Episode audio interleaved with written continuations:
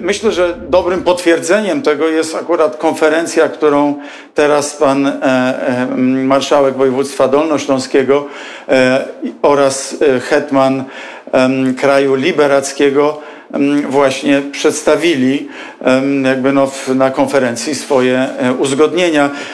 Skracając te interpretacje, e, warto sięgnąć do ostatnich zdań, które tam padły, a one mówią właśnie o tym, e, na czym nam najbardziej zależy. A mianowicie, jeżeli te uzgodnienia zostaną wdrożone, to kopalnia i elektrownia Turów będą mogły dalej funkcjonować.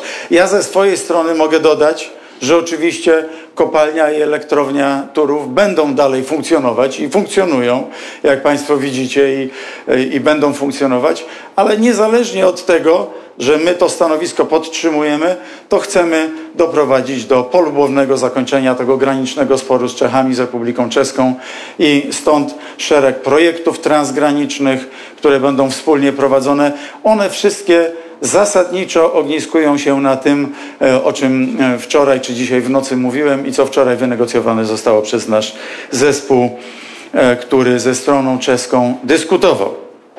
Wreszcie mm, długa dyskusja dzisiaj dotycząca klimatu i polityki klimatycznej.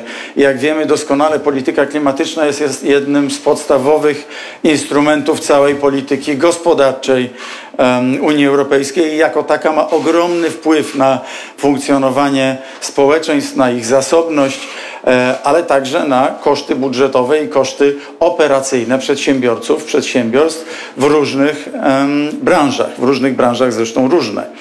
I te rozmowy dzisiejsze, e, do których dopisaliśmy nieco inne konkluzje niż te, z którymi jechaliśmy na spotkanie w Brukseli, pokazały pewną rozbieżność. Tutaj trzeba uczciwie powiedzieć, że kraje Europy Środkowej, a także Południowej, choć w nieco mniejszym zakresie czy z nieco mniejszym naciskiem, bardzo jednoznacznie opowiadają się za tym, te nasze kraje Europy Środkowej, także Polska oczywiście, żeby ewentualne koszty wprowadzenia nowych zasad w budownictwie, w transporcie, mm, tak zwane effort sharing regulations, żeby one nie oznaczały większego kosztu dla e, tych e, najmniej zamożnych e, grup społecznych, a w szczególności też dla tych krajów, które są mniej zamożne od innych.